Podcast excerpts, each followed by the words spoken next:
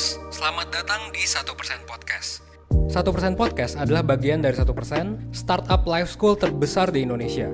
Dalam podcast ini kita bakal ngebahas topik-topik seputar kesehatan mental, pengembangan diri, serta edukasi life skills dengan tamu yang handal di bidangnya. Kami ingin kamu untuk bisa mendapatkan insight baru dan berkembang seenggaknya 1% setiap harinya. So that's all. Enjoy 1% Podcast untuk hidup seutuhnya.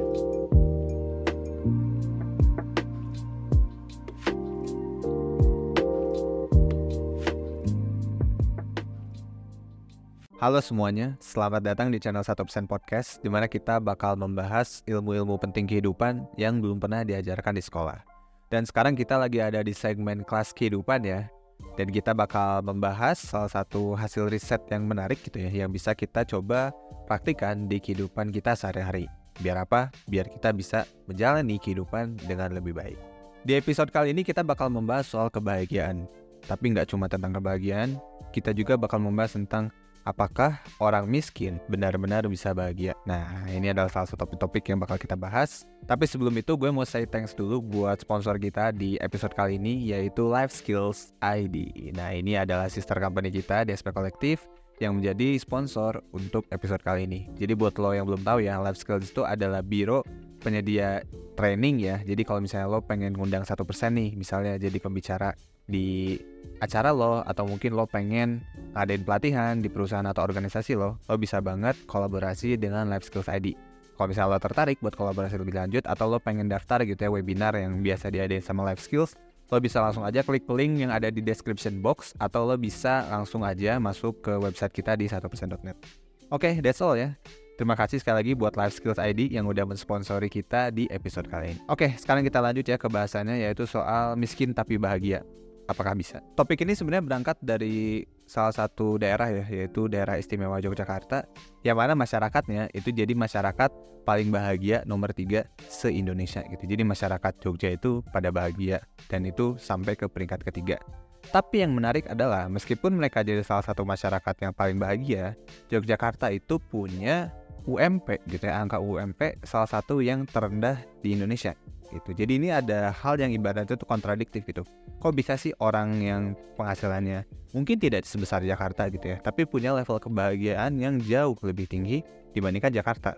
Dan itu yang bakal jadi fokus bahasan kita sekarang. Oke, jadi ada salah satu riset gitu ya yang ngejelasin kalau sebenarnya pemasukan kita itu sangat erat kaitannya sama makna hidup gitu. Jadi kalau misalnya makna hidup kita itu positif, mau berapapun penghasilan kita, most likely kita akan bahagia gitu. Jadi kalau misalnya orang miskin yang bahagia, itu ya mungkin mereka punya makna hidup yang positif. Dan ini juga yang terjadi sama masyarakat Yogyakarta gitu. Mereka kan punya salah satu filosofi juga gitu ya, Nemo Ing Pandum gitu yang akhirnya bikin mereka lebih bisa menerima keadaan dan lebih bisa bahagia dibandingkan dengan masyarakat-masyarakat di kota-kota lain gitu kayak Jakarta misalnya yang mungkin kita tahu ya mungkin besar penghasilannya tapi tingkat stresnya pun juga tinggi seperti itu. Nah, tapi pertanyaannya apakah semua orang miskin itu bahagia? Nah jawabannya itu nggak selalu. Karena secara garis besar gitu ya sebenarnya orang miskin itu ada dua. Ada orang yang memang miskin dari lahir ada orang yang memang jatuh miskin. Nah orang yang miskin dari lahir itu kemungkinan besar mereka bakal mengalami stres gitu. Kemungkinan besar ya. Bakal mengalami stres bahkan sampai ada yang namanya itu trauma antar generasi. Nah itu biasanya terjadi di kalangan orang-orang yang memang miskin gitu. Tapi uh, meskipun mereka punya risk untuk seperti itu ya, ada resiko seperti itu, mereka juga bisa tetap bahagia kalau memang orang tua mereka mengajarkan gitu ya untuk bisa bersyukur, mengajarkan untuk bisa menikmati hidup, untuk bisa mencari kesenangan dan lain sebagainya kayak gitu. Jadi sebenarnya mereka punya potensi gitu ya, punya potensi untuk bisa bahagia meskipun penghasilannya pas-pasan. Nah itu yang pertama. Yang kedua itu adalah orang yang jatuh miskin. Nah orang yang jatuh miskin itu kan sebenarnya mereka itu punya kondisi di mana mereka tidak miskin terus jatuh miskin. Nah orang-orang yang seperti ini itu memang punya chance untuk comeback yang lebih besar gitu. Jadi mereka tuh punya chance untuk mendapatkan kebahagiaan gitu ya meskipun mereka itu kondisinya saat itu sengsara. Gitu meskipun juga memang di episode sebelumnya kita udah bahas ya soal learn, learn aduh gue gak bisa ngomong learn helplessness itu susah banget guys jadi uh, di episode sebelumnya kita pernah bahas soal keputusasaan ya mungkin juga ada beberapa yang akhirnya jatuh miskin dan putus asa akhirnya susah untuk bangkit tapi sebenarnya secara teori memang orang yang jatuh miskin itu lebih bisa bangkit dibandingkan orang yang memang miskin kayak gitu. Nah, yang jadi pertanyaan sekarang uh, kalau misalnya ada orang miskin yang bahagia gitu ya, apakah itu adalah sesuatu yang baik atau itu sesuatu yang buruk? Nah, ini ini pertanyaan yang bisa dibilang cukup mind blowingnya sih. Jadi kayak gini sebenarnya. Uh, sebenarnya itu kita memang butuh pandangan yang optimis terhadap uh, kehidupan kita. Itu kita memang butuh karena ya dengan punya pandangan yang positif kita bisa ya living a good life aja gitu. Kita hidup tidak merasa terbebani, kita mungkin akan lebih kuat dalam menangani stres gitu ya dan mengalami, menangani berbagai hal buruk yang mungkin terjadi di hidup kita gitu. Jika kita punya pandangan yang positif. Nah, yang berbahaya, yang berbahaya adalah ketika kita itu terlalu naif. Naif dalam artian gini, oke, okay, gue miskin, gue bahagia dan gue bersyukur. Misalnya saya kayak gitu ya. Tapi gimana kalau misalnya at some point lo itu sakit? Gimana kalau misalnya at some point keluarga lo sakit? Ketika lo nggak punya uang, gimana gitu? Gimana lo mau berobat itu? Kalau misalnya lo nggak punya BPJS misalnya, deh gimana? Nah itu ya. Jadi jadi yang jadi masalah itu ketika orang yang mungkin miskin tapi bahagia, itu yang jadi masalah adalah ketika mereka itu tidak menyadari kalau kondisi kemiskinannya, kondisi ekonominya sekarang itu penuh risiko. Nah, penuh risikonya itu yang akhirnya bisa membahayakan dirinya sendiri, bahkan bisa membahayakan keluarganya gitu. Jadi yang masalah itu adalah bukan kebahagiaannya, bukan menikmati hidupnya, tapi yang masalah itu adalah awareness terhadap risiko ketika seseorang itu punya kondisi ekonomi yang pas-pasan bahkan dana darurat gak punya. Itu kan yang bahaya ada di situ. Bahkan di kurikulum satu persen itu kita akan aman itu ketika kita udah punya dana darurat gitu. Jadi kalau memang belum punya dana, dana darurat memang harus segera buat punya kayak gitu. Nah gitu kan. Jadi yang masalah itu adalah awarenessnya bukan kebahagiaannya. Nah terus gimana caranya biar kita bisa tetap bahagia gitu ya, tetap enjoy, enjoying the good life gitu ya.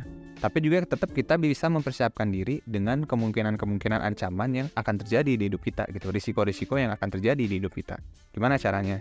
Nah, sebenarnya satu persen kita uh, punya salah satu filosofi yang bisa dibilang ini filosofi yang kita pegang banget gitu ya dalam pelaksanaan kita dari awal sampai sekarang. Namanya itu adalah filosofi hustle tapi santuy. Nah ini adalah filosofi yang sangat menarik ya karena ini adalah dua hal yang bertolak belakang. Hasil tapi santuy. Santuy tapi hasil. Kok bisa kayak gitu? Ya memang bisa. Itu kan buktinya ya kita bisa seperti itu. Karena ya pada pada ya karena ya basically hidup itu nggak hitam dan putih. Hidup itu nggak biner guys gitu. Jadi kalaupun misalnya kita bisa santuy bukan berarti kita nggak bisa hasil gitu. Jadi kita bisa kok menjalankan dua-duanya Nah, gimana caranya biar kita bisa hasil dan bisa santuy?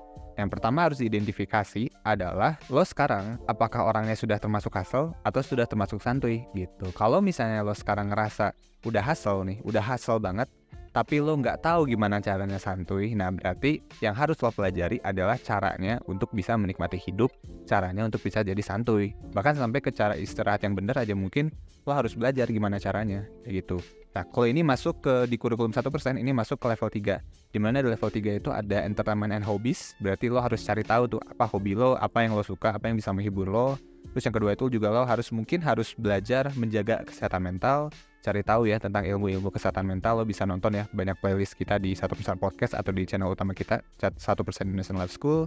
Bahkan sampai ke meaningful relationship biar hidup lo bisa jadi lebih bermakna gitu. Jadi hidup kan nggak cuma tentang gawe aja kan nggak cuma tentang kerja aja kan gitu.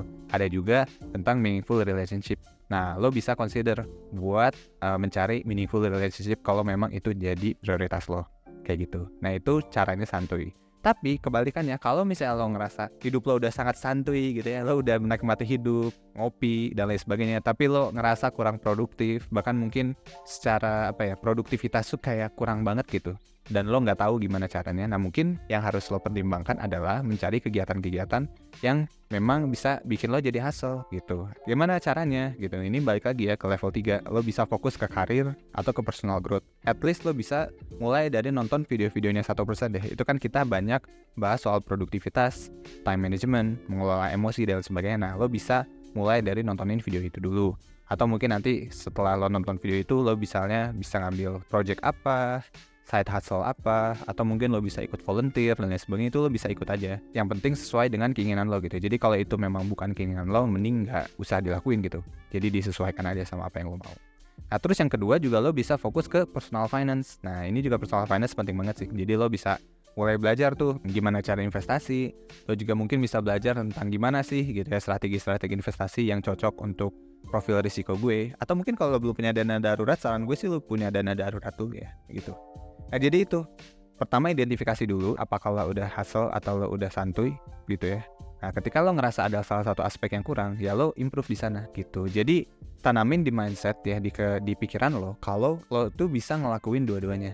Lo bisa santuy gitu ya untuk menikmati hidup, tapi di sisi lain lo juga bisa hustle gitu ya untuk mempersiapkan hidup lo satu tahun, dua tahun, lima tahun, sepuluh tahun, dua puluh tahun ke depan gitu. Dan itu yang coba kita encourage ya ke semua audiens kita. Kita selalu bilang gitu ya, kalau hidup ini sebenarnya kita hidup di sistem kapitalisme di mana kemenangan kita itu ditentukan dari seberapa banyak aset yang kita punya gitu. Dan aset yang kita punya itu akan menjadi proteksi gitu, akan menjadi pelindung kita dari risiko-risiko yang mungkin terjadi dalam hidup itu. Uang memang bukan segalanya, tapi segalanya butuh uang kan gitu. Nah itu memang benar terjadi sekarang.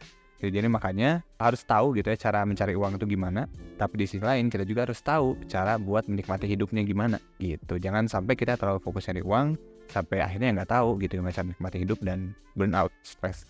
Oke, kalau misalnya lo pengen belajar lebih jauh gitu ya tentang gimana filosofi hasil tapi santuy ini bisa berlaku di perencanaan kehidupan lo, gue sarankan lo bisa ikut salah satu webinar rutin kita ya yang memang kolaborasi antara 1% dan Life Skills itu adalah webinar life planning. Nah, ini kalau lo bisa langsung daftar aja di description box atau lo langsung kunjungi website kita di 1%.net. Tapi kalau misalnya lo pengen service yang lebih personalized, lebih personal gitu ya, dan lo pengen private juga, lo bisa konsultasi di mentor atau psikolog kita di live consultation. Itu langsung lo daftar aja di link description box atau langsung ke website kita 1%.net.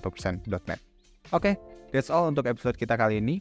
Uh, semoga bermanfaat dan kalau misalnya lo belum subscribe jangan lupa subscribe ya di channel 1% Podcast dan nyalain lonceng notifikasinya supaya lo gak ketinggalan update episode terbaru di channel ini. Oke, okay, that's all. Semoga konten ini bermanfaat dan see you in the next video. Bye bye.